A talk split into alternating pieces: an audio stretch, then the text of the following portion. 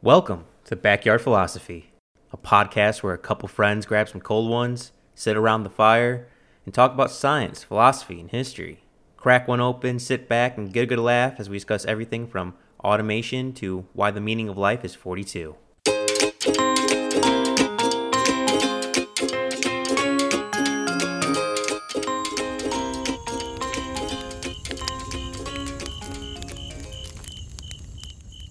It's on the news, it's in our mind. We're going to be talking about the differences between rural and urban environments and their similarities. But before we dive deep into that deep end of the water, Nick, how you doing what are you drinking? I'm doing fine. I'm drinking some Rogue Dead Guy Ale as usual. What about you? I'm doing all right. Drinking some uh, some bourbon, some Wild Buffalo, and Nick, it's going to be an interesting episode. Tensions are high between the rural and urban sides, but yet when researching this, I'm not quite sure how we got to this point. Nick, you wouldn't happen to know a little bit how we got to this point? Well, we've always been at this point. So, urban and rural cultures have been different since pretty much recorded history. As soon as we became, as soon as we started establishing cities, you know, looking back, there's a lot of instances of urban rural disagreements dating as far back to the Bible. And in researching this topic, you look at a lot of different countries come up China is having the same issue, as well as Canada, Europe. This is a big part in Brexit, apparently, was the urban rural divide. So this is not an American issue. It's it's just a cultural issue between different cultures. And it's been going on for a long time. In the United States, it became most apparent with the uh, during the Gilded Age, the Industrial Revolution, when you had the Progressive Party come out in the city and you had the farmers unite slowly under the Grange and other political parties that eventually turned into the populist movement, which had a little urban support, but was mostly farmers, and they were united against unfair wages placed on them by the railroads, which most railroads were centered in the urban environment, or not centered, but controlled by urbanites, who the rural farmers viewed as the enemy. They were setting high prices that farmers just couldn't afford, and the farmers felt they weren't getting their fair share for feeding all of those people. And so they united as the populist movement and they were able to effect change for a few years. And that movement died out, and the populist movement was eventually absorbed into some of our political parties. But that wasn't the case in uh, many other countries. This same thing was happening where rural farmers were upset about urbanites ruling everything. And in a lot of other countries, Australia, Europe, a whole new political party under various names emerged from this from that and remained in place. The United States is kind of an outlier where that political party was just absorbed into our two Republican and Democrat parties. You know, the Progressive Party was absorbed into the what we consider the kind of the Democrats and in certain places in the South, the progressive the populist movement turned into Democrats and in the North it shifted into more the Republicans. It kind of depends on geography. There's other factors at play there, but it didn't establish a third party in the United States like it did in other places, which is uncommon worldwide. But today we. That is interesting how we remain. Yeah, how everyone else formed a third party and we were able to absorb it. Yes, and it's it's intriguing to me because from my family's history, uh, from two sides. One, immigration, immediately go to the cities for work, and the other one, we left Louisiana for Chicago because of the Great Depression and Dust Bowl, and hoping to find work in Chicago. So it's interesting when the market is heavily affected of how people move for a job, like Nick, you were saying about the Industrial Revolution. I imagine that just blew everything up a portion of the mass migration to cities.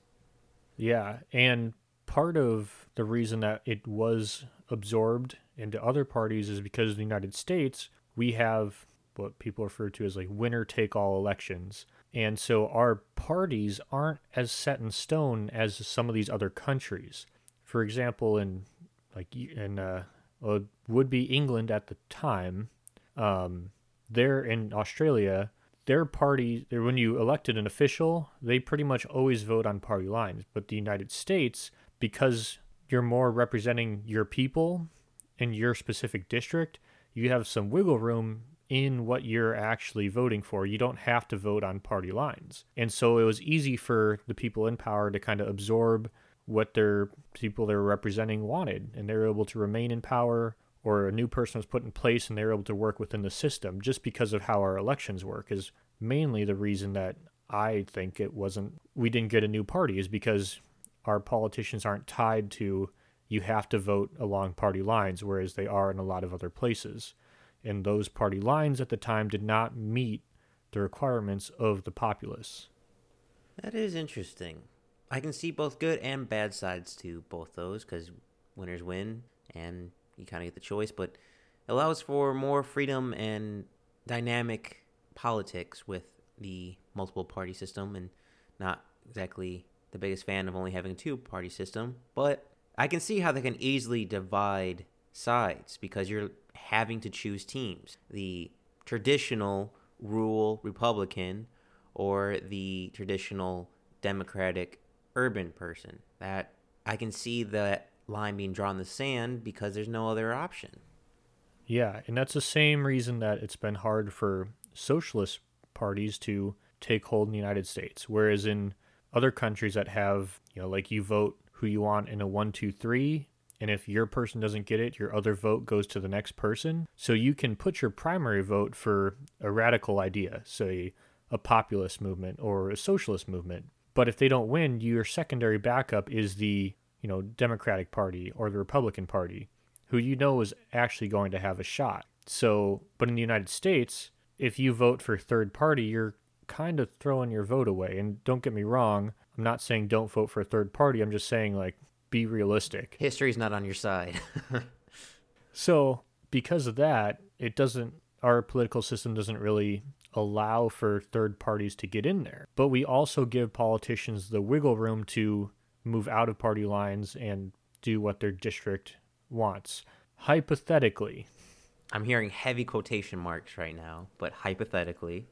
And as time goes on, you know, America and most countries were largely agrarian the most famous, you know, Thomas Jefferson and Hamilton argued about this all the time. Thomas Jefferson thought the model citizen was the American farmer. He wanted a primarily agrarian state of people who were self sufficient, in which case they didn't need to rely off anyone else and they could just be governed by themselves because they had no outside interests working over them. Whereas Hamilton, more on the urban side, wanted, you know, a more industrial America, which is why we have the government that we have, it's to appease both of those sides, the urban and rural sides, which have been at odds with each other since way before this country was founded, and an important part of the reason this country's ran the way it is. I think America's first urban rural dispute was actually the Whiskey Rebellion, when the urbanites on the East Coast, the bigger distillers, put a tax on whiskey that was heavier on uh, smaller distillers which is the primary form of trade for the agrarian Western territories, which is still pretty much just all the eastern states. But they didn't have the money, they didn't have the representation, and they just felt like they had all everything they had just fought for. After this is a, a few years after the American Revolution, everything they had fought for was out the window. They were not being represented, they're being taxed unfairly, and there was an actual rebellion that Washington had put down. And we're going to have a mini episode on that later, but I think that was the very first American actual conflict between urban and rural. It's amazing how death and taxes follow us throughout the centuries. But we will talk about later how both sides feel mis- misunderstood, unrepresented. Both sides have merit to their to their sides. It's not just one-sided, one side's right, one side's wrong. Both have their pros and cons as we dive deeper into the podcast. But Nick, I'm torn because I both love the city and I both love the ruralness. I love being isolated, alone, not having to deal with people. But I also love having all these options and features close by to me like I have in a city. And Nick, I already know the answer to it, but where do you stand on city and rural? Where would your where do you prefer? I'm a big fan of uh, no one telling me how to live my life, which is a very common theme for the rural community. And I'm a big Jefferson guy, and I think, you know, there's pros to the rural community and there's pros and cons to both. I myself live in what I would consider a rural community, but the US Census might consider something else. It's kind of interesting of what is considered urban and rural just because I live in a town of, you know, like 30,000 people, which was surrounded by nothing, but uh, that's actually considered uh, urban for according to the census in some places. So, you know, I'm surrounded by ag and forestry, but because it's the largest town around, it's technically not rural. Even though most Americans would define it as rural, it's just not how they do it, which I think is kind of interesting. But yeah, I, I personally li- live in a quote unquote rural community, and I much prefer living out here to, you know, I grew up in the suburbs, and I don't have no desire to go back.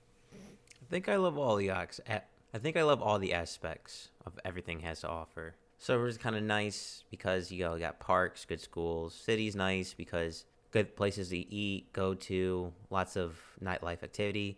Rural because I can go out onto my porch, drink some coffee, and not see another living soul, which sounds bliss. So they all have their merits. But Nick, since you brought up suburbs, I was wondering if I could hop in a little bit and uh, poke fun at the suburbs because I don't know. Did you count the suburbs as part of urban environment or as their own entity? I counted them as their own entity. Good. So did I. I came across a very interesting fact that the urban suburbs, well, I'm just going to say suburbs, the suburbs that most of us grew up with knowing, the cul de sac, the traditional 1960s idea of, you know, house, picket fence, out a little bit outside the city, et cetera, et cetera, is dying.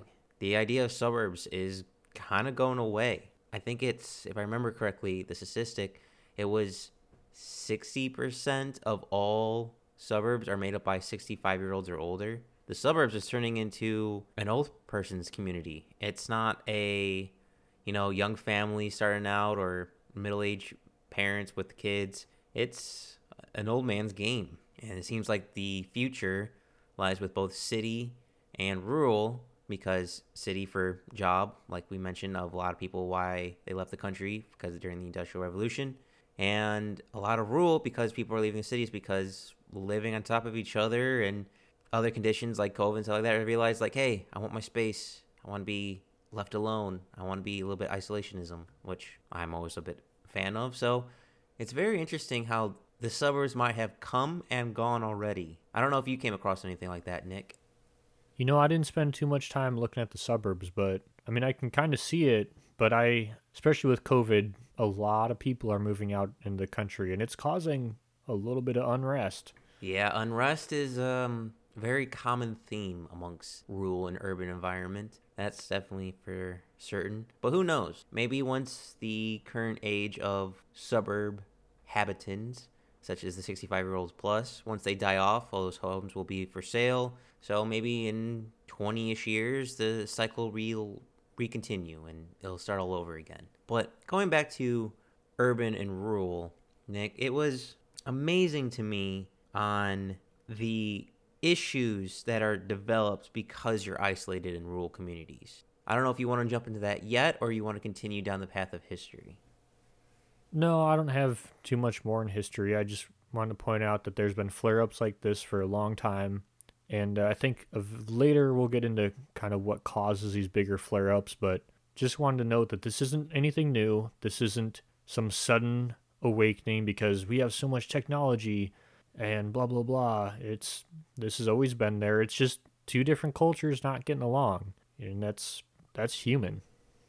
Tides rise and fall, but hopefully they don't turn into another civil war. But anyhow, I thought it was very interesting the negative effects living in a rural area has on a person's body and not and also their mind. So a big aspect I looked at was health because I don't know when you think living in a city, you don't exactly think the healthiest. You know, busting lights, uh, traffic, all that pollution. Granted, the air quality in rural environments is much better, and be able to see stars has got to be healthier too. But the psychology of rural and urban, it's a dual-edged sword. But the non-psychology, the physical health, it seems to favor city far more than it does rural. Obesity. is more common in rural areas than urban areas. Even though screen time is like a half hour more in urban times, seems though urban people are more physically active. And especially children. Children in rural environments have a 26% greater odds of being obese than compared to urban children, which I thought was really weird. You would think being outdoors, camping, hiking, farm, you know, having land to run, run around, you would be more active. But I guess not. I guess it's you appreciate what you don't have. So I guess city people are being more physically active, or maybe it's a social trend of stay healthy, or perhaps it's even boils down to more of competing for a mate, like our, our ancestral DNA. So in a large city with a large population, you have to stand out more. So you have to stay in shape more to attract a mate. Maybe it's that subconsciously. So I thought that was very interesting about, especially with the obesity. And there are some other health issues, but Nick, I'd love to catch your opinion on how did you come across this, or how do you feel about that? Children, well, especially children, but people in general in rural environments tend to be more or have a higher chance of becoming obese than urban environments. Yeah, I mean, it doesn't surprise me that much after driving around and or living out here. I think it's also a lot of place where a lot of people retire out to rural environments. I don't know if that plays too much of a factor, but there's a lot of driving that gets done. There's a lot of time just sitting in a car and going to your destination. So you might have less screen time, but probably about the same amount of time sitting just because you're so spread out. Well, that still doesn't add up the fact of being less active, especially for children. I'm still confused on how that's active because I, I don't know about you, Nick. When I was growing up, I was catching frogs and playing with sticks, running around the yard, playing football or soccer or something. So it, it's confusing to me how when you have more space, more room, that you have a higher chance of obesity. Yeah, that I mean that that really doesn't. Make, I'm kind of surprised by that as well. I didn't come across that, but that doesn't seem completely right to me. Now I know, you know, just I think uh, from going to school and meeting people, I think a lot of my friends who are in ag or work in, or you know live in rural environments, the people who regularly exercise the more come from more urban environments, but the people who but they're not always fitter it seems like than you know the people who are working and don't exercise as much. It seems like those guys they look more out of shape, but at the end of the day, they're still the ones chopping the firewood and the guys who go to the gym all the time have already gone inside because they're done for the day. Yeah, I can see that aspect. I mean, it's uh, the old Greek myth of, um, or the Greek story of carrying a calf every single day and makes yourself stronger because the, the calf gets bigger every single day, so you have to carry more weight every single day. It's, you know, farmer strength. Doing the same activity over and over again builds that deep strength instead of muscle. It's there, there is a difference between strength and muscles, ladies and gentlemen. But it's also very surprising to me the health issues continue for rural environment versus urban environment. And bef- like like you brought up, Nick, is some of your more quote unquote more urban friends out there in the state no one should ever move to because it's terrible and it's already filled up and no one should go there. It's uh maybe it's a culture thing, like you mentioned earlier, of just a culture of exercise staying in shape. Maybe that's a little bit more ingrained into the culture of urban compared to rural. Because rural, like you said, is don't tell me what I can and cannot do. And in urban, I know for us growing up in school, it was you know presidential presental fitness test. You know, got to look at good shape, etc., etc. But the health issues just continue on with rural. It's not just obesity. There are more. There there are higher and more common health issues in rural areas than compared to a uh, urban environment. There are also more disabilities claimed in rural areas than urban areas. That's obviously it's based on percentages of the populations, not the actual numbers of how many people. So that's was really surprising to me was the amount of disabilities that are claimed. I maybe it's because uh, traditionally rural environments are blue collar, so working with your hands, working hard, maybe you throw your back out, maybe something lands on you, maybe get in an accident. That's what I'm hoping, but I feel like that's wishful thinking. Did you come across anything like this, Nick?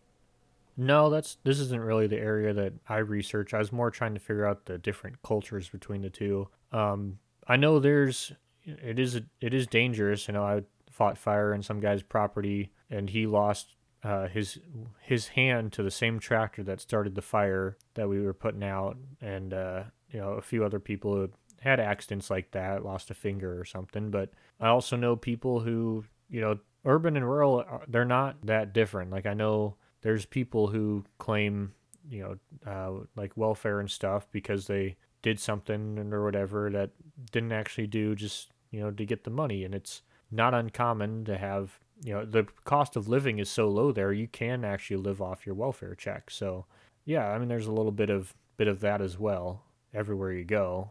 And per capita, you know, there's less people, so maybe it's more in rural environments. I wouldn't be that surprised.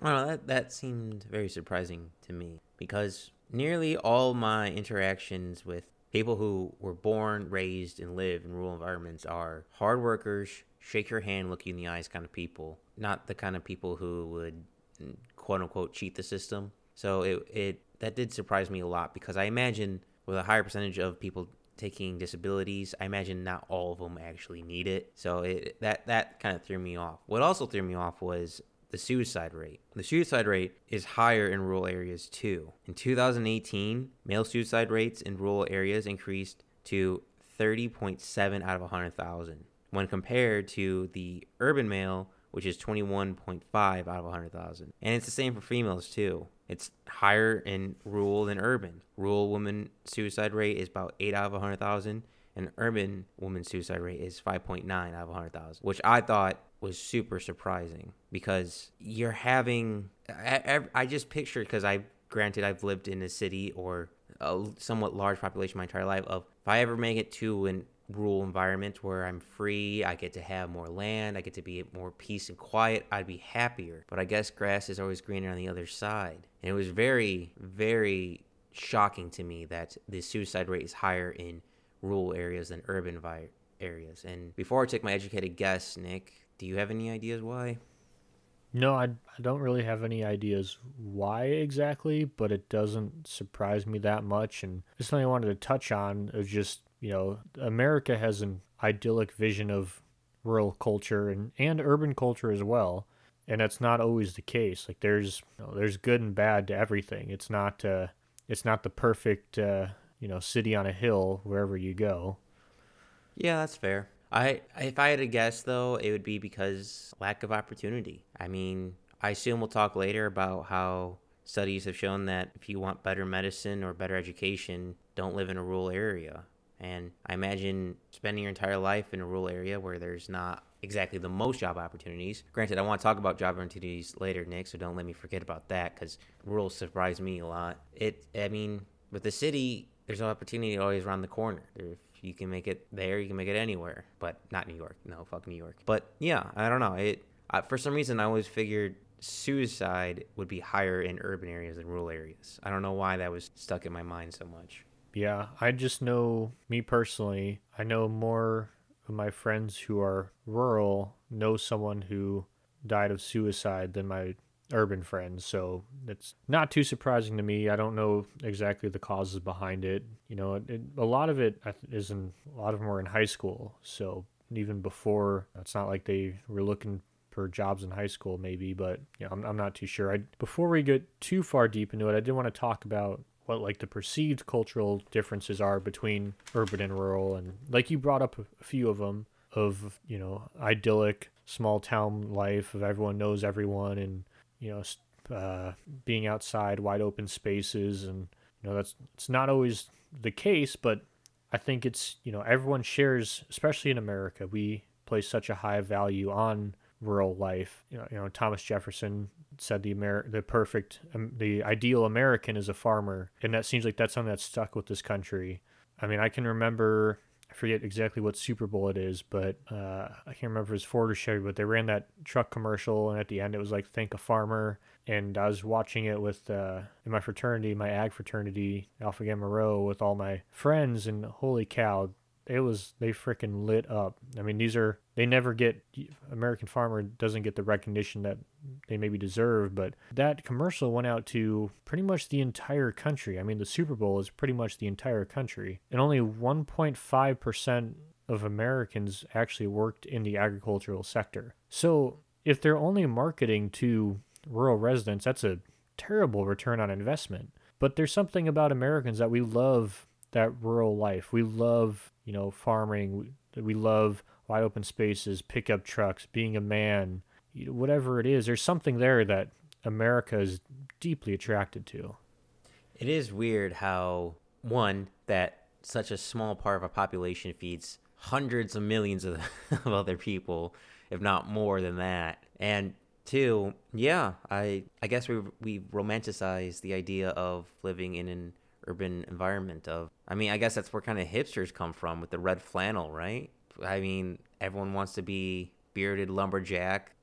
I mean, I grew up on John Wayne, and being outdoors and working cattle with a horse is a dream of mine. And I guess I also romanticized it. It's and it's amazing, but it is nice to see because I they are unsung heroes of the small percentage that feeds the rest of our country. They never get enough credit what they actually do. It seems that true heroes never get enough credit for what they actually do. Yeah, and so I just wanted to kind of break out some values. This is something that I kind of struggle with, Mike, because I, like I said, I live in a rural environment. And so I looked up, you know, rural values. It's pretty easy to find, you know, live in a small town, know everybody, be honest, hand like ha- handshake, greet people with a handshake. You know, if you're uh, not from the area, this you're not from rural, you might not know this one, but the two finger wave off the steering wheel, mm-hmm. um, stuff like that. And so I was like, well, I, I kind of know all that stuff. So what is it that defines urban culture? And that's kind of where I struggled. You know, come coming from the rural side, urban culture to me seems like you know educated, and I say educated in quotes. We'll, we'll get to that later.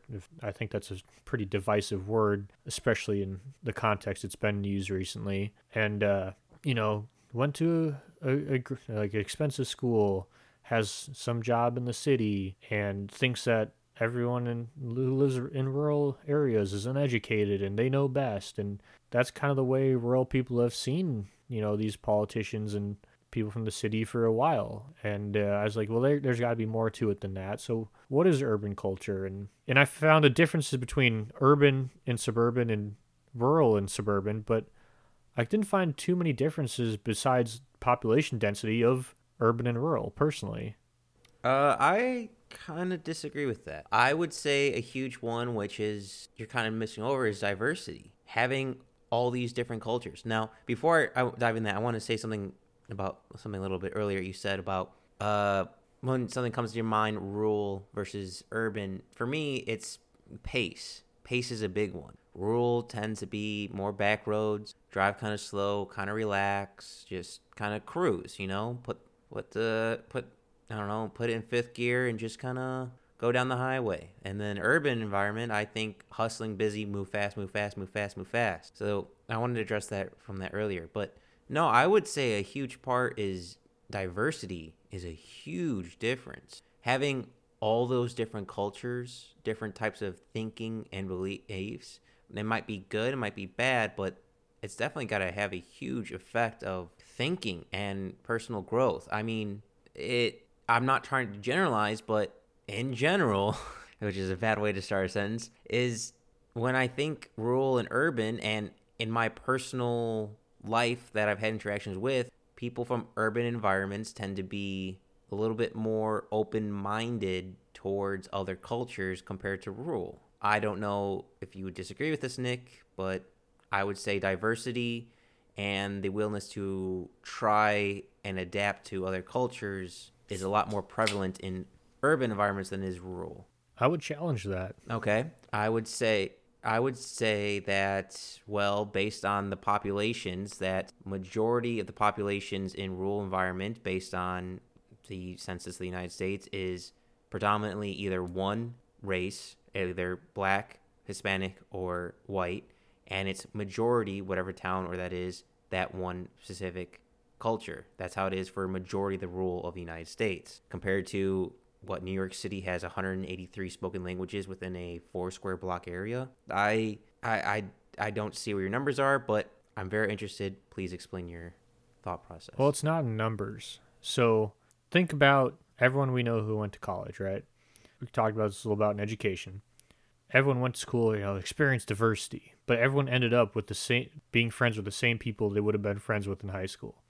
Rural communities, at least from what I'm familiar with, the quote unquote white culture and the quote unquote Mexican culture, I don't know the PC way to say it, but work together a lot more. You know, you can live in a four block radius of people who speak four different languages, but you never have to interact with those people, and you most likely don't. They speak a different language than you. Why would you? You cross the street and you got three shops that speak your own language. So, yeah, on paper, it looks good. There's more diversity in the city. I mean, just look at, you know, there's white neighborhoods, black neighborhoods, Mexican neighborhoods in the suburbs. And granted, they might have different cultures and live close to each other, but that doesn't mean that they interact. Whereas the agriculture environment is, there's very reliant on white and Mexican interaction.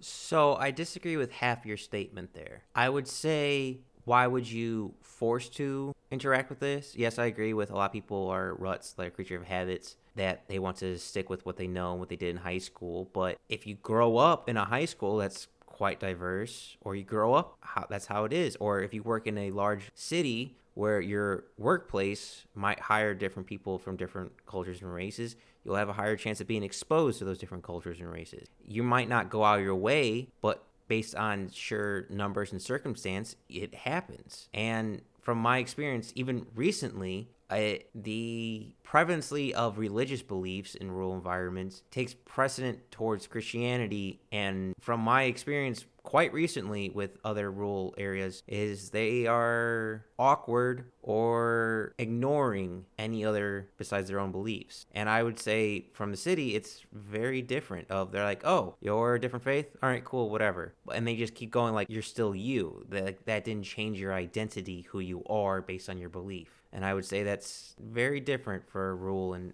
urban environment.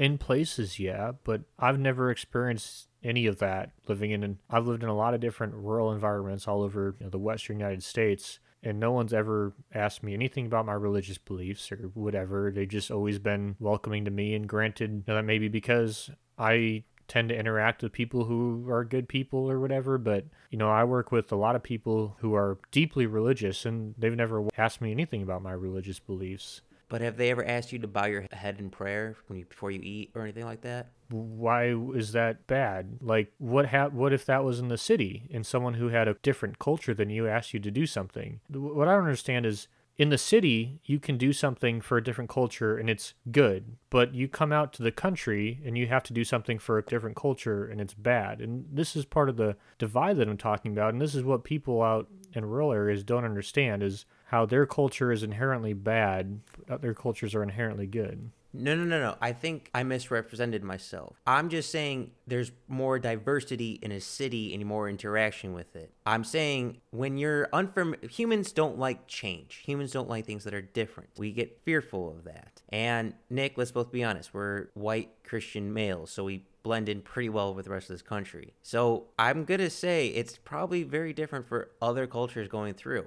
It's different for me going through. Now, granted, uh, I'm a bit of a weirdo, so that uh, that might just be me. So take that with some grain of salt what I what I say. But if you have a community that's majority the same, it doesn't bring in new ideas. Granted, there are a lot more, you know, patents and jobs, which we'll talk about later, that come out of rural areas than urban environments, which I was very surprised. I would have guessed the other way around, but I was completely wrong with that. But again, I, I think if you have enough numbers, they'll eventually run into each other. If you have to work, you have to take a Uber, taxi, you have to get in the L, you have to interact with people. Even if it's not by your choice, not your friend group, you still have to interact with them and be a little bit more opening to them. I mean, we both seen it, Nick, for cultures, both modern and old, when outsiders come in, they're greeted, sometimes friendly, sometimes not friendly, but always hesitantly. And I, I the hesitantly thing is I think a big asterisk. But I think that's human nature. So for my job, I work with a lot of Mexican planting crews, and me and the foreman, someone new will come in, and both of us, me, white, him, Mexican, will view the new guy kind of hesitantly. We don't know how to act because we're quote unquote, I would say decent people. We don't want to offend him. We don't want to, you know, do any like we're going to act different around him than we are with just ourselves. And I think that's just the way humans are wired. You know, we don't want to offend someone so we kind of feel them out, see where they're at. I think that's just no matter where you go, you're going to get that. I agree with that, but the willingness to change, though, I again, I think there's a higher chance of meeting people with different diverse backgrounds back to my original point in cities than in urban environments yes, there is a higher chance that you will meet someone with a different background. But what is the chance that you're going to get to know that person, I guess, is, is the question. I would say higher simply because you're living in that area. I along but also living that area along with like a hundred people, a hundred thousand people. Yes, I would say even if you don't become friends with them, maybe your friends become a friend with them. So now it's a friend through a friend. Maybe you go to a party and they're there. Uh, someone else is there who you normally wouldn't hang out with. Having that large sample size, I think increases the odds. Maybe it does. I personally don't don't think it does. I mean, in me personally, I've had more interactions with people of different cultures out in rural environments than in urban environments. Going to our high school, we had few interactions of people from different cultures, but we're all, you know, somewhat similar. But I've been able to meet people working in rural environments that you know the people who live in urban environments would never meet and i think just that that different culture just because they're you know a different skin color than me or a different religion than me i don't necessarily think that that qualifies as diversity. I, you know, granted, like the people I work with, they're very different than me, and I, I definitely think that it's something that you know would qualify for a different diversity or whatever. But it doesn't seem to me like anyone really talks about it like it's a big issue. Whereas you know, I feel like people more talk about race in the cities. I mean, in fact the matter is, is that just because you live in an area with a lot of different cultures doesn't necessarily mean you embrace them or talk to them or, or tolerate them. And I think it's it's part of the reason that rural areas are so upset because there is regularly, at least where I'm at, out west, there's a lot of Mexican and white relationships in agriculture just because are the two predominant agriculture, how do you call them, like people who, cultures who work in ag. And it's, it's, you know, it's completely two different cultures, but they, they work together and they actually work together and have relationships. And to me, I think there's a difference between that and like meeting someone in the subway who speaks a different language who you talk to, like, you know, a one day a week or something. Like I don't know. That's just me, and, and, that, and that's something that I will touch on later. But I don't know. Everyone's always fo- so focused on diversity of whatever, just focused on saying I live around other cultures. Okay, you said a lot there. There's yeah, that was kind of a rant, and I apologize.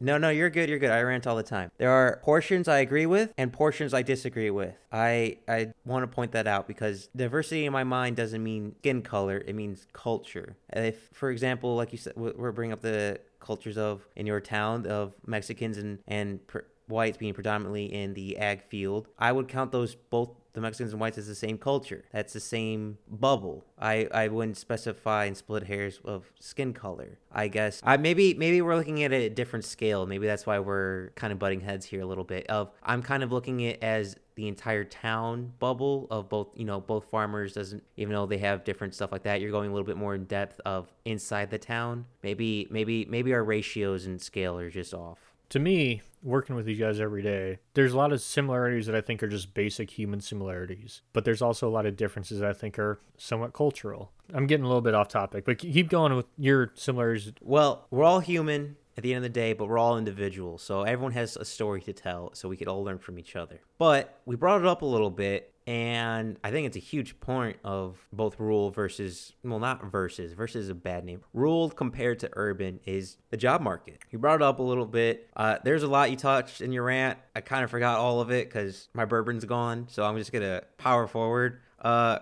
but unfortunately, but it might turn the tides with now with COVID because this is data that I came across in 2018. So take it with a grain of salt. Things might have changed now. Of predominantly the historical with the Industrial Revolution, ever moving to cities for work was a very common and growing trend. Maybe it changed a little bit with COVID and everyone's wanting to go back to urban environment more spread out, especially with how much technology and connection we have with the internet that maybe we have the capability of doing that. Maybe instead of having a bunch of major cities of millions of people living on top of each other, which I don't think is mentally healthy, but being a little bit more spread out, having more smaller cities, smaller towns spread out everywhere, I think that sounds like a much healthier, easier environment for humanity to stay in. But the job market in rural areas has been dying and is continuing to go down that hill. Again, I hope I hope it changes with COVID and stuff like that. But what I thought really cool because I am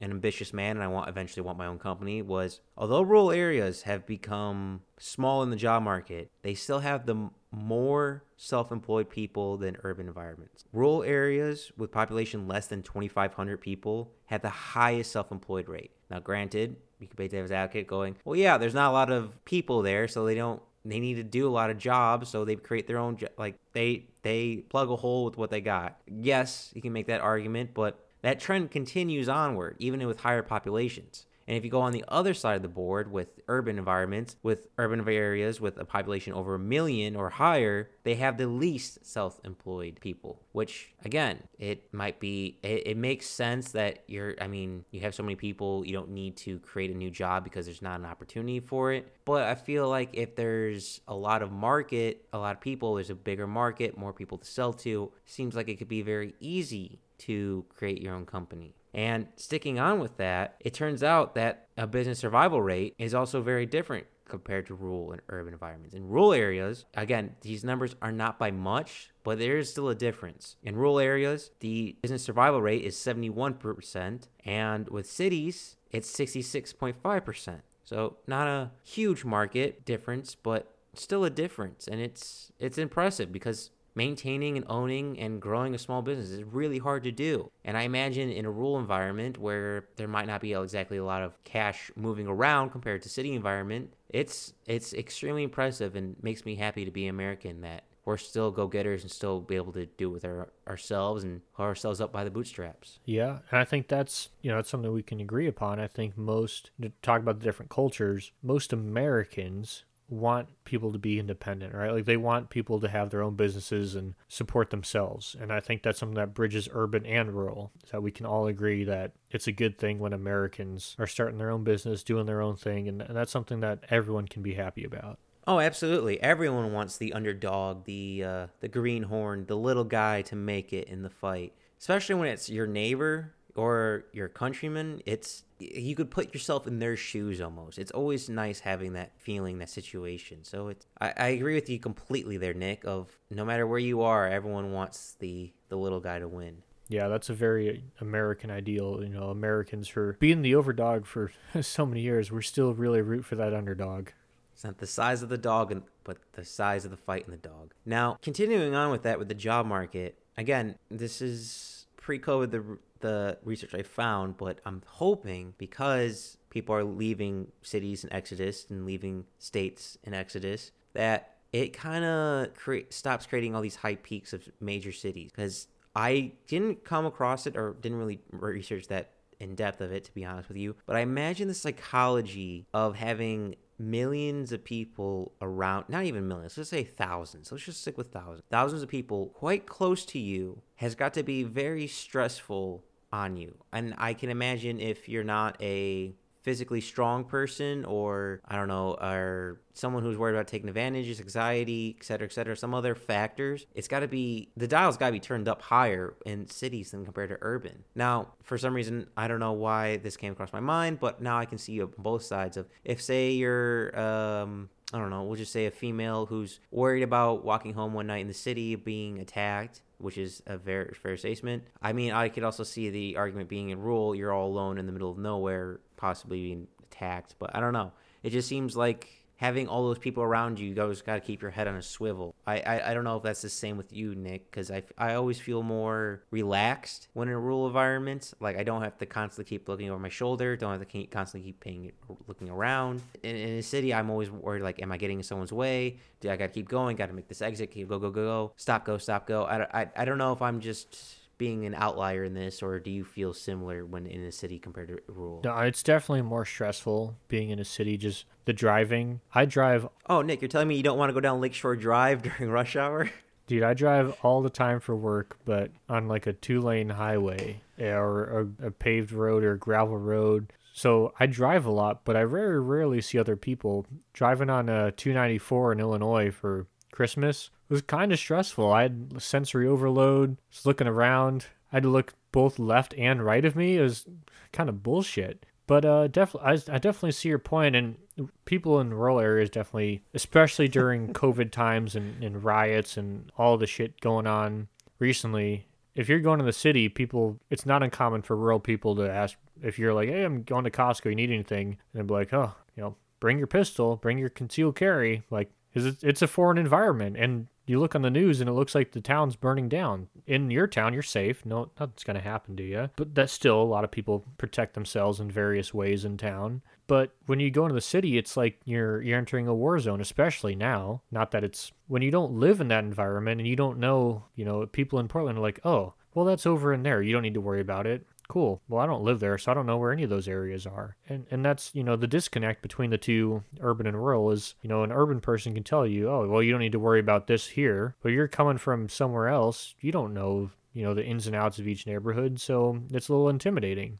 Yeah, I think that's just both sides of simply being in a foreign environment, of being a little bit intimidating. But also, I would have to say the news companies have a big aspect on the divide between rural and urban, and especially when it's like, oh, this is a dangerous area. Well, if you show nothing but the negative parts of it online or you blow it out proportions, then yeah, everyone's going to think that. But when you actually get to talk and go to the area or you're, you know, a resident there, you actually know the real stuff, real story, you realize, oh, it's not that big of a deal. So I guess perspective, I, I, I agree with you completely there, Nick, where when you're out of your elements or in a foreign area, you're gonna be a little bit more stressed, gonna be a little bit more out of your comfort zone. It's gonna it's gonna cause some anxiety. Um, with the driving, yeah, I, I, I, agree with that. It's always nice more driving the urban environment compared to city. It's far more stressful. I, I guess it's um I don't know. It just seems like the ease of life, being able to go to a store within five ten minutes versus you know drive very far away. I had a friend in university; they would have to drive 45 minutes to go to a McDonald's that sometimes would be closed because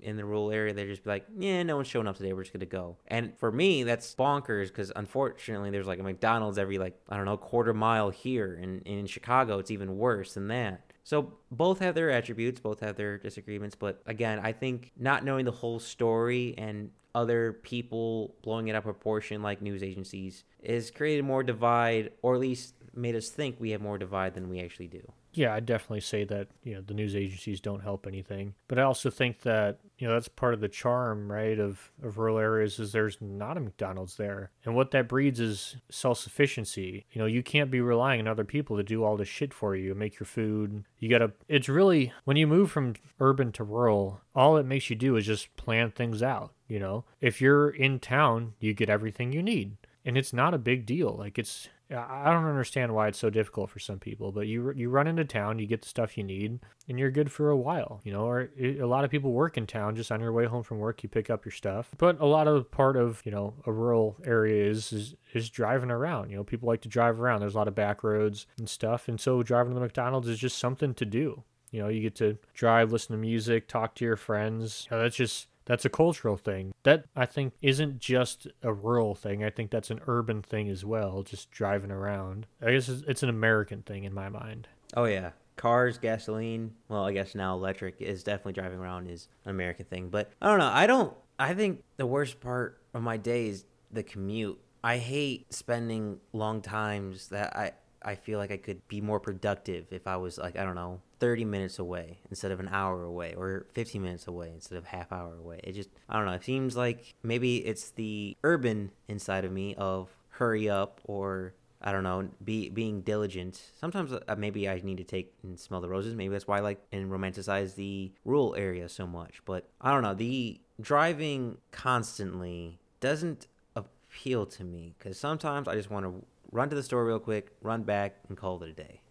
Yeah, but I don't know. Sometimes you can't. But I think something that's important to consider is with uh with driving around and stuff like or just stopping and smelling the roses that you know this laid back kind of life that you're talking about. That's not really the rural lifestyle. I mean, it, it can be, but there's you know, it's a give and a take, right? There's a lot of times where it is laid back. You know, there's times when it's not fast paced, but there's also times where it's very fast paced. It's very, you know, aggressive. You have to get this done now based on the weather. And I think that's something that's often overlooked about rural life is that there are certain times where it is go, go, go, and it's go for, you know, from before sunup to after sundown. It's, you're just straight working. You know, it's not all stop and smell the roses and and stuff like that. And I think that's something that's overlooked. You know, I think a lot of people just see rural life and it's like, ah, you know, drive around, look at your fields, like, you know, listen to a lot of people talk. I listen to, I try to get a varied opinion of urban and rural life from a lot of different people. And, you know, there's a lot of people who think that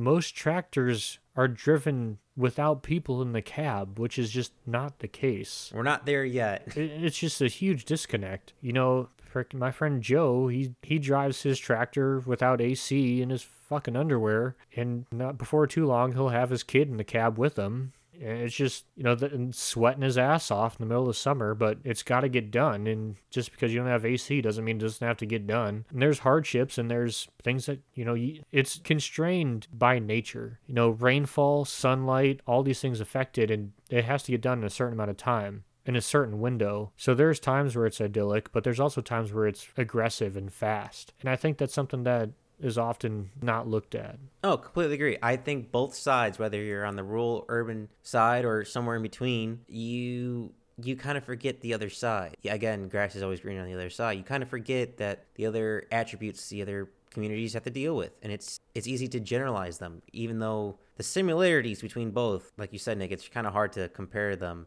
Is it's true. There are way more similarities than there are differences, and I guess you could say that with everything in in life. But a little pivot point here is not all things are equal between urban and rural. Another one being education. Education is key, and we talk about education a lot. Actually, we just did two episodes on it. You can go check it out at Backyard Philosophy on YouTube or any major podcast source. Three hours on education. well, over three hours, actually. Nick, I just finished editing it. So, education is not equal. Same with the medical. They cut medical field. Now, I'm going to combine them both because just the similarities are so similar that it's just easier to combine them both. Simply not having a large number tends to be a negative when it comes to education slash medical. It's because you have less to choose from. It's less competitive. And based on the stats, education and the medical field is worse in rural areas than urban areas. And again, this is just kind of an overview. There are of course far worse educational areas in urban cities than there are in rural areas and there eh, vice versa. It it goes both ways. But in general, if you want to go to the best schools, they tend to be city based. If you want to get the best medical care, they tend to be city based simply because they have a lot of people. It invites the best. It invites high higher pay wages, which means more people want to come. Now, granted, with wages, if your live, cost of living is higher in the city and you're making some more money in the city, it evens out both rural and, and city. But simply seeing a bigger number, our monkey brains tend to go, oh, bigger number means more money for me, even though you're making and saving about the same. But having that competitive edge, having that large number of people has shown that it's better for medical and education. It just, it just is. And, hopefully, again, with you know cities kind of spreading out and rural environments kind of spreading into cities maybe maybe we'll find some common ground and help out but best of both worlds oh yeah i know a lot of people who get medical stuff done in the city. You know, like I said, people aren't afraid to drive. People regularly drive to the city, whether it be to get, like you said, medical attention or just go to Costco, get stuff they can't get here. But yeah, everyone knows the medical care you get in the city is better. So now the older people who live here will go to the city to get that stuff done, get tests and stuff done. Even, you know, younger people who have a problem, they're going to the city to get all that stuff done. That's where the good medical help is, the experience, the knowledge. So that's where you go. I mean, I don't think anyone's disputing that fact. Oh, well, I again, I think both sides have their attributes and both sides have pros and cons. And I think it's very easy to say both sides feel misunderstood, unrepresentative, and like the other side's shutting them off. Like there's not open communication between everyone, so to speak. Yeah, I think uh, there's real. Both sides definitely feel. You know, I know at least for the rural side, we feel very misrepresented um, I don't know if we wanted to, to go there quite yet. I was thinking you want to talk about what each side feels misrepresented about. Sure. So I think me personally, I think there's obviously there's always been an urban rural divide. Like I said, it's been an issue since before this country was founded, during the Bible, and most likely as soon as we established cities. But the urban rural divide never became more apparent than the 2016 election. Civil War. cough, cough. Well, for us in our time, I would say not really even the Civil War. I'd say more the Industrial Revolution and more than anything else for purely urban and rural divide. And I think part of the problem is a lot of these academics mm. just don't understand rural life. You know, I listen to a lot of different sources and they'll be in our sources on YouTube, but do you know I listened to three separate sources who mentioned part of the reason that the United States is currently experiencing an urban rural divide is that rural areas are still upset about slavery. Oh, that's dumb. I know a lot of people and myself who live in a rural area who feel we're not listened to, and I've never heard anyone bitch about slavery because no one practices slavery anymore in the United States. Well, that's not true, but for agricultural purposes, there is no slavery. No one is upset about slavery. In the West, we weren't even fucking settled. We couldn't vote at the time. And that's probably part of the reason there's a huge divide. People in rural areas keep hearing people say, well, they're just upset about slavery, who have no connection to slavery. Like, none at all. To add on to that, Nick, it's stereotypes of ah, he she probably fucks his sister and blah blah blah, backwoods water, and squeal like a pig and got a pretty mouth. This the stereotypes uh, they don't help either side. Yeah, or how many times have you seen the media explaining the 2016 election by using the words white, uneducated, rural voter?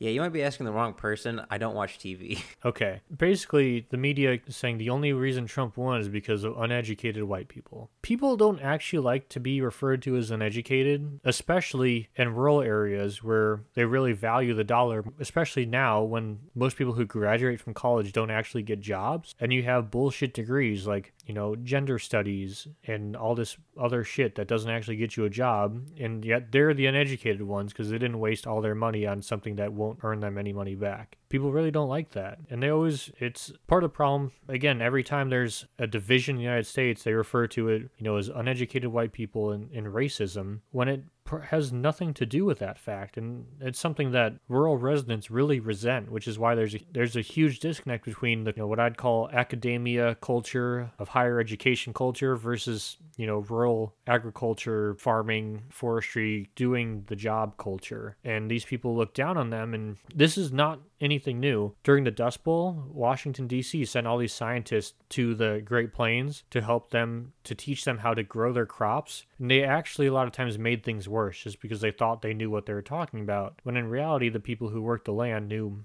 more than those guys coming in. Boots on the ground always knows more.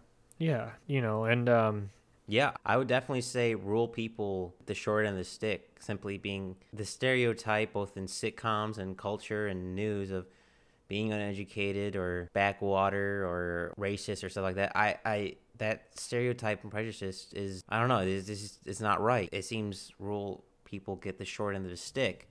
Now don't get me wrong, so do urban people, but I feel like it's a lot more prevalent or upfront in rural areas than it is in urban areas. It, it seems just because they are smaller in population, it's easier to pick on them. It's like a bully mentality of numbers. It's again, it goes both ways. Each have their pros and cons, and each pick on each other, but I would say for me, it's more prevalent. It's louder in the media to pick on rural communities than it is to pick on cities, if that makes sense. Oh, definitely. I'm, and that's another part. You know, rural areas have been in the news recently, singling out rural areas, and rural areas would rather people talk about them for, you know, their actual issues or what they're doing versus how they place in the Trump presidency. It's not about these people don't really care that much about the presidency. It's, you know, if you're going to talk about them, talk about them as for what they do, not who they support in the election. If CNN did a whole thing on why Obama won just because of uneducated young black voters, that would be racist. Yet we can do the same thing with rural votes, and rural towns see that as A double you know, standard. A double standard and they don't like that and, and i don't blame them it upsets me i see all the time i mean most of these sources that we're going to list you listen to them they talk very derogatory towards these rural communities. Like they know so much better. And it is a double standards. And in the area you recognize things people don't see. You know living out here you see old mills you see abandoned stores you see these things that in a city just gets turned into a news store. But out here it doesn't always happen. So you see the economic effects you can see in slow motion the decline of a town. You know, you can talk to people about their high school graduating class and how big it used to be and how it's declining. And so you know your town is declining just based on taking less people to grow the same amount of food. We're getting more efficient at everything we do. There's declining jobs, yes, but at the same time, we also still have to import jobs from Mexico. We don't have people in the area who wants to do these jobs. And there's a problem here that is only recognized by the media or people in power when it relates to who won the presidency or who won the seat, never about the actual problems, which is why, at least from my perspective, people in rural areas feel underrepresented.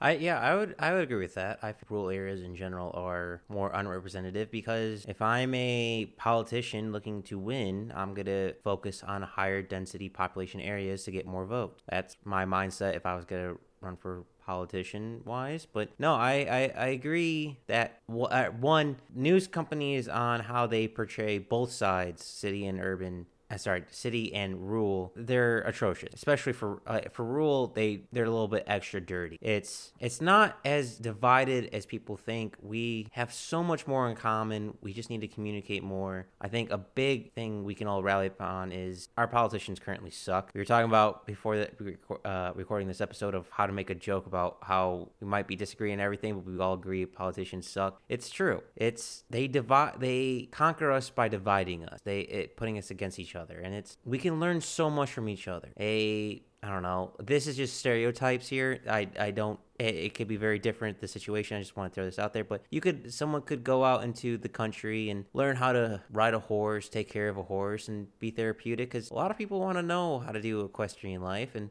or uh, let's let's make it a little bit more easier example. Uh, someone could go out and learn how to i don't know work with their hands like carpentry out into the rural area from city to rural and rural could go rural to city to learn technology because again stereotypes don't just whatever. They get better at technology to bring their carpentry business up to life. There's so much we can learn from each other and gain from each other. And it disheartens me that we are so divisive against each other. Yeah, and, and something that I think is along the same lines and important to mention is, you know, a lot of, I don't know what you'd call them, you know, in the past they'd be called urbanites and academics, but today, whatever you call them, these people say that, you know, freaking rural voters, they're voting against their economic self interest. You know, they don't want to have all these com- companies move in and make their town bigger and blah, blah, blah, and have more opportunities for jobs. Well, the reason is when they bring these people in and make these towns bigger, those people who lived in that town move out. They can't afford to live there anymore. It's the same way with gentrification, which we haven't talked about in this podcast, but they talk about in the media about how it's a terrible thing because we're pushing minorities out of their community.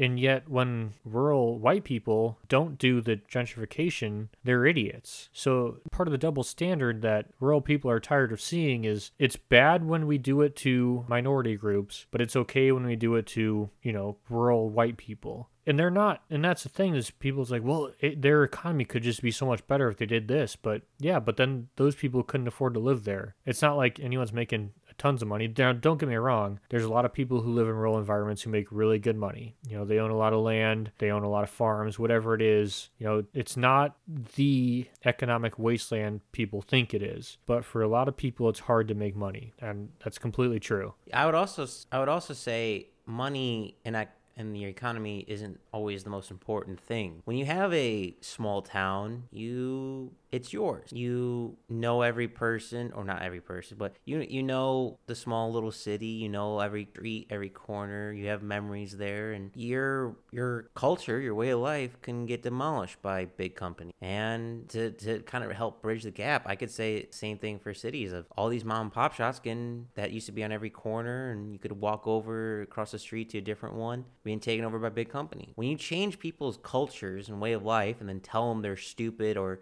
they should learn how to adapt or survive. Yes, you should learn how to be adaptable, but you shouldn't also force an entire town, city, entire culture, whether it be city or rural, to change for, I would argue, the negative. Shouldn't try to force a community or a town to conform simply because it's your way of life. Let them this is America. Live how you want to live. Don't force others to live your way. And it seems like, unfortunately, the rural environment more prevalently gets a short end of the stick once again. Yeah, so this this transitions perfectly into what I want to talk about, especially looking at climate change, right? And the problem is everyone's like, "Oh, rural people don't believe in climate change." Well, that's not actually true. It turns out there's very there's yes more people who live in urban environments think that climate change is human caused but it's not that far beneath the amount of people in rural environments who think it's cli- or human caused. What is different is the amount of people in rural environments who think that the government is going to solve the problem. People in rural environments like i mentioned with the, the mills that were closed down to stop the decline of the spotted owl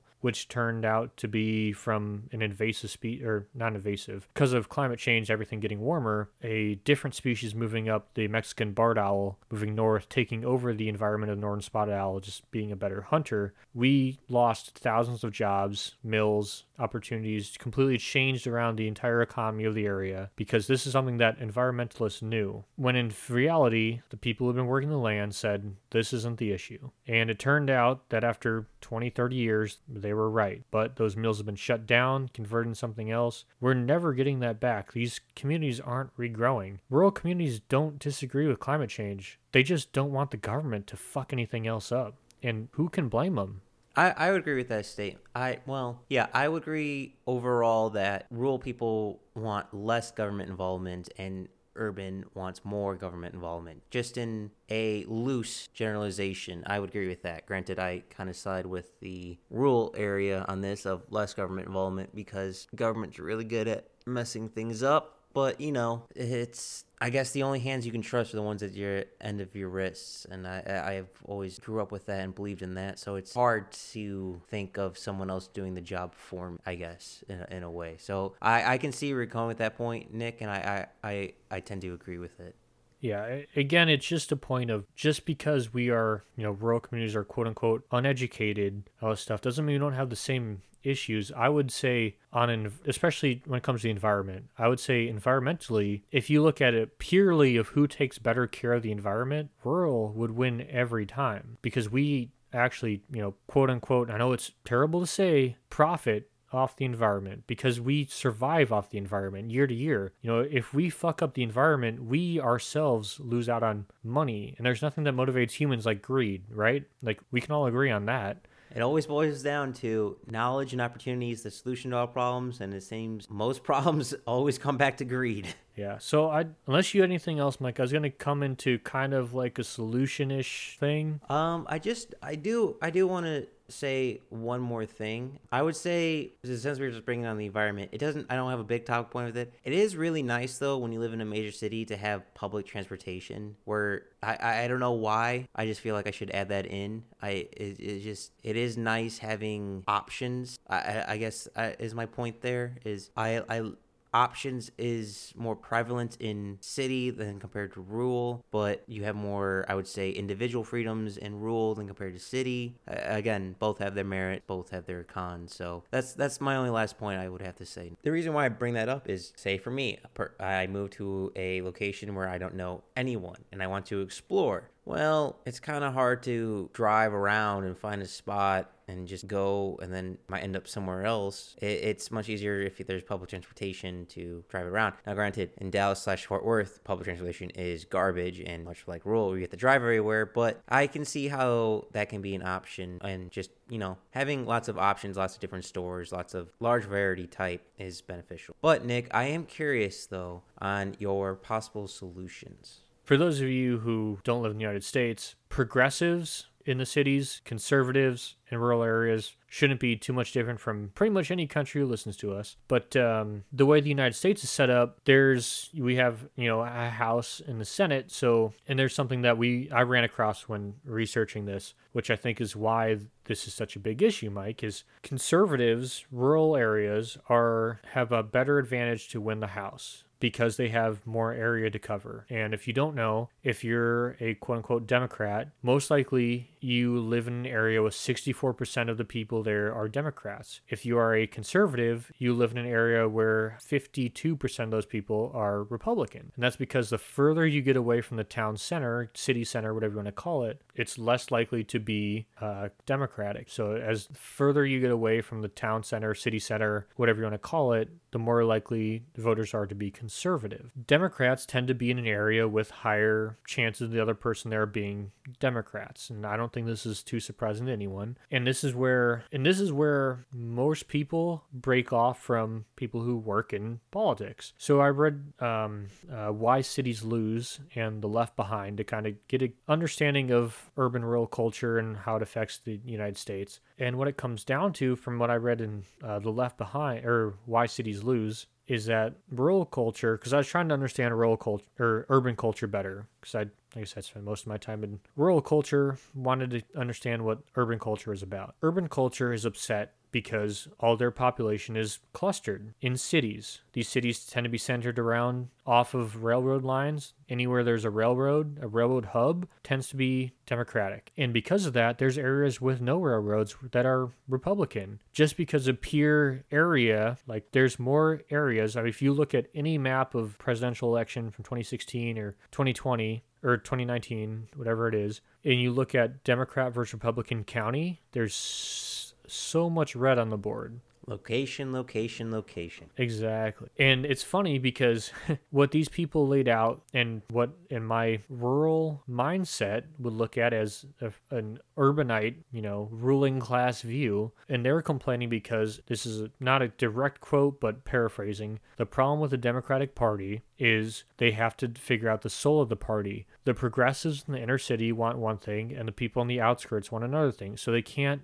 go for the values that they actually want because they have to appeal to different voters because of where they're at geographically. Now, as a voter, in my mind, that seems like the best case scenario. Like I said previously, the very beginning of the podcast, the United States, our politicians are not beholden to a party. Now, don't get me wrong, doesn't mean they don't vote for the party all the time, but it means occasionally there are times when they don't vote for the party because our politicians are supposed to be beholden to us, the voters, not a party, which differs from a lot of other places. And so while people argue about the soul of whatever party and how it's shitty that politicians don't vote according to the party. From my people's perspective, I would say, yeah, dude, that's the fucking point. Politicians aren't supposed to be aligned to a party. They're supposed to be aligned to the people they represent because we are a representative democracy. And that's the whole point. You know, urban, rural, right, left. I think every single person can agree we want our politicians to represent us, not our politicians to represent a party because every American has more ideals that maybe differ, maybe don't from whatever party that represents them, especially areas. You know, there's areas in who elect Democrats who are very highly manufacturing that those Democrats vote for what some would consider Republican bills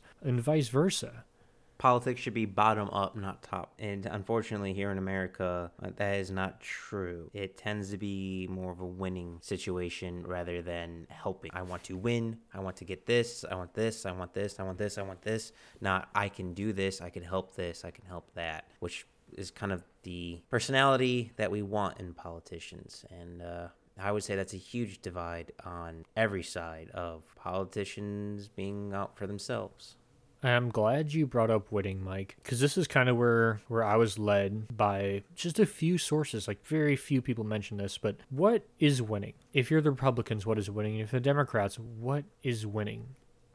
Well, I would say with our current system, if you're a Republican, winning is simply having more Republicans in political positions than the Democrats, beating them out at office, and then vice versa for the Democrats versus the Republicans. Right. And either way, winning to right or left is forcing your views on someone else who doesn't follow your views. Now, as someone who falls more to the right, small government, individual liberty, that is that's actually not my view. But the I think the major problem in what's driving this urban rural divide, because it's always there, but why is it an issue, right? Why is it an issue that there's different culture? And I think the issue is that people are forcing their other cultures and other people, which is and the urban rural divide is the biggest divide in our country, which is impressive for a country of hundreds of cultures. That our biggest divide is not culture to culture, but occupation, geography, where you live. You know, you can move people here from Africa, Russia, Asia, Europe, South America, but the biggest divide is how do you live your life? And we're able to accept people who move from all over the world, but we are not able to accept people who just live their life differently.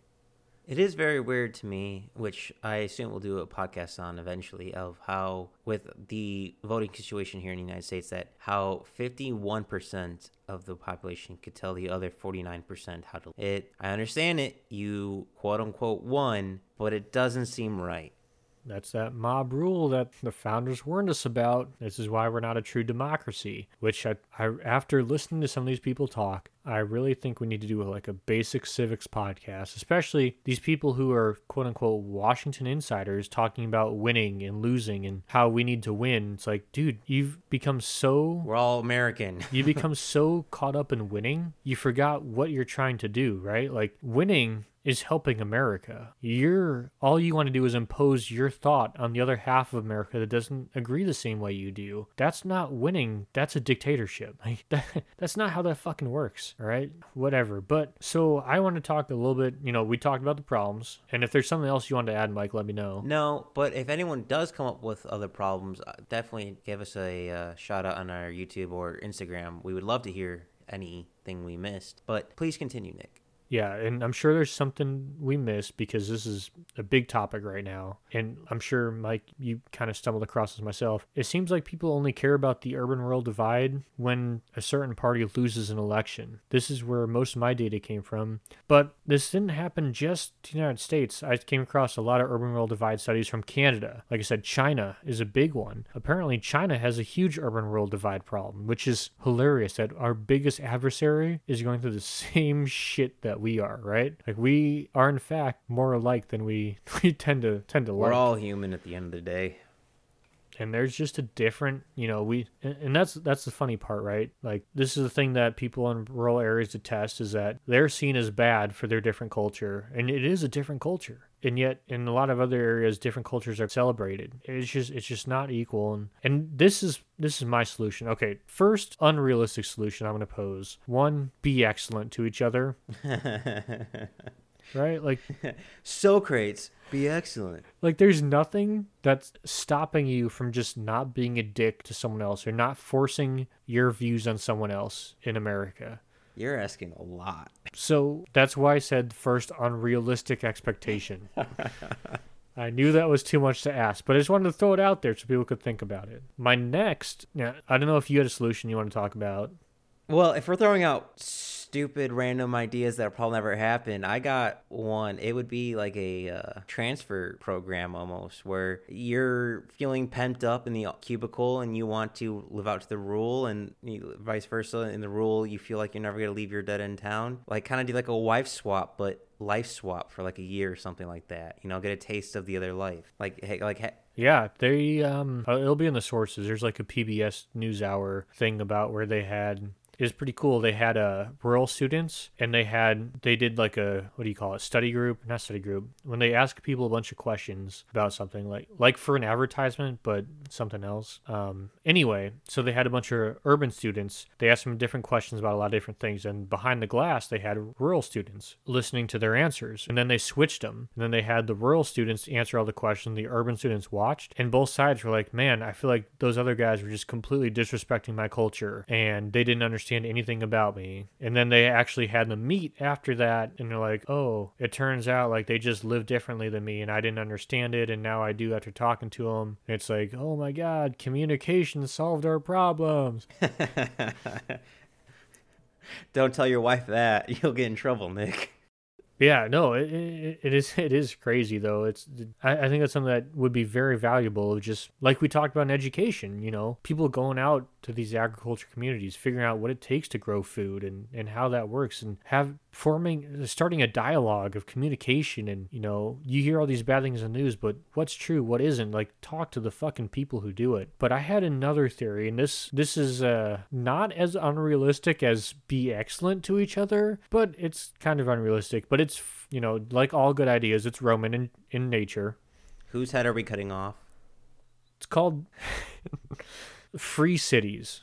So what the Romans did was they said, okay, well cities, you know, if you're trusted enough, like they weren't going to revolt or do some stupid shit against the glory of Rome, They could just do their own thing. They just they have their tariffs and they do their own thing. They have their own agenda, and they don't. The one caveat is they can't push their agenda on the farmers outside. You know, if you want to come to the city to trade, that's one thing, but they just govern themselves, which is what I think the countries, the United States, were really out as is we don't have one majority pushing opinions on another. Like I said, winning in our day and age for 2020, 2021 is forcing your opinions on someone else. And that's what the Romans figured out is that there's a different culture between urban and, sub- and urban and rural. Why don't we just separate them? Now this would be difficult with our current political system because people would literally be sacrificing votes. I like your idea of unite by divide, of kind of kind of redrawing the borders of cities and rural areas in sort of way. It it makes sense to me of again looking at Illinois of how three population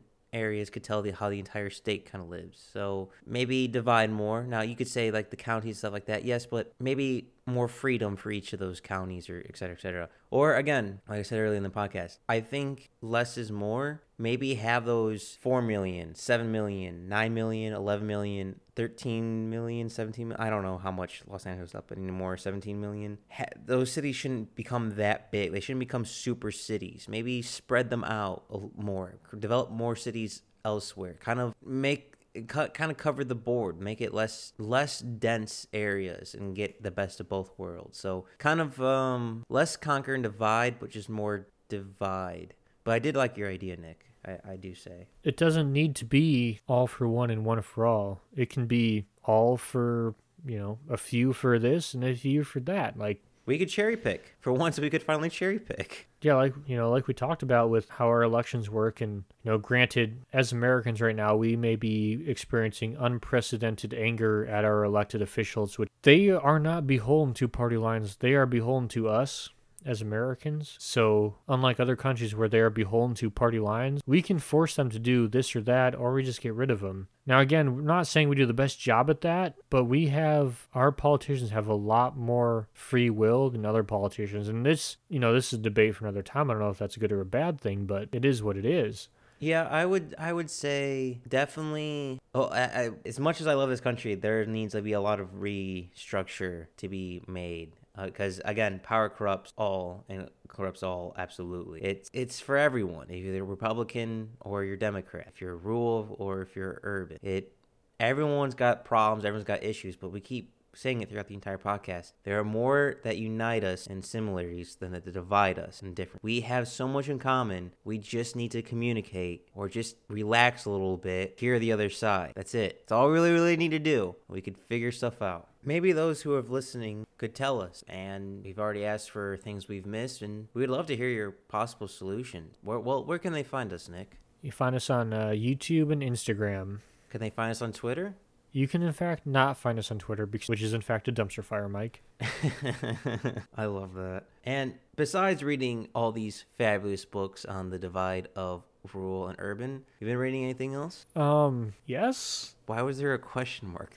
Well, I guess we'll probably be canceled before we get to this point in the story, but I'm currently reading As the Sun Rises, It Dawns on Him by Ross Patterson, and it's it's a, it's essentially if someone took Blazing Saddles and turned it into a novel about America from I think it started like 1823 onward. Sounds like right up my alley. I'll have to add it to my list. What are you reading? Uh, I didn't plan this, but this is what I'm reading, and don't judge. But I'm reading "The Rose That Grew from Concrete" by uh, Tupac. It's his collection of um, poems that he wrote that he never released. I'm afraid to ask, are they good or no? Yes and no. Some of them, some of them are longer. Some of them are short poems. But yeah, some of them are good. Some of them are bad. It's just, uh, I guess, just a book of a collection of poems. I, I guess is the best way to say it. So each section is hit or miss, I would say. Some of them are a lot more edgier, I would say, are are his uh, poems, but still good, still poetry. So you could still see, even though he was our age and younger, can't remember how old he was died. He was either 26 or 23 or something like that. Uh, how fast he had to grow up, if that makes sense, in his poetry.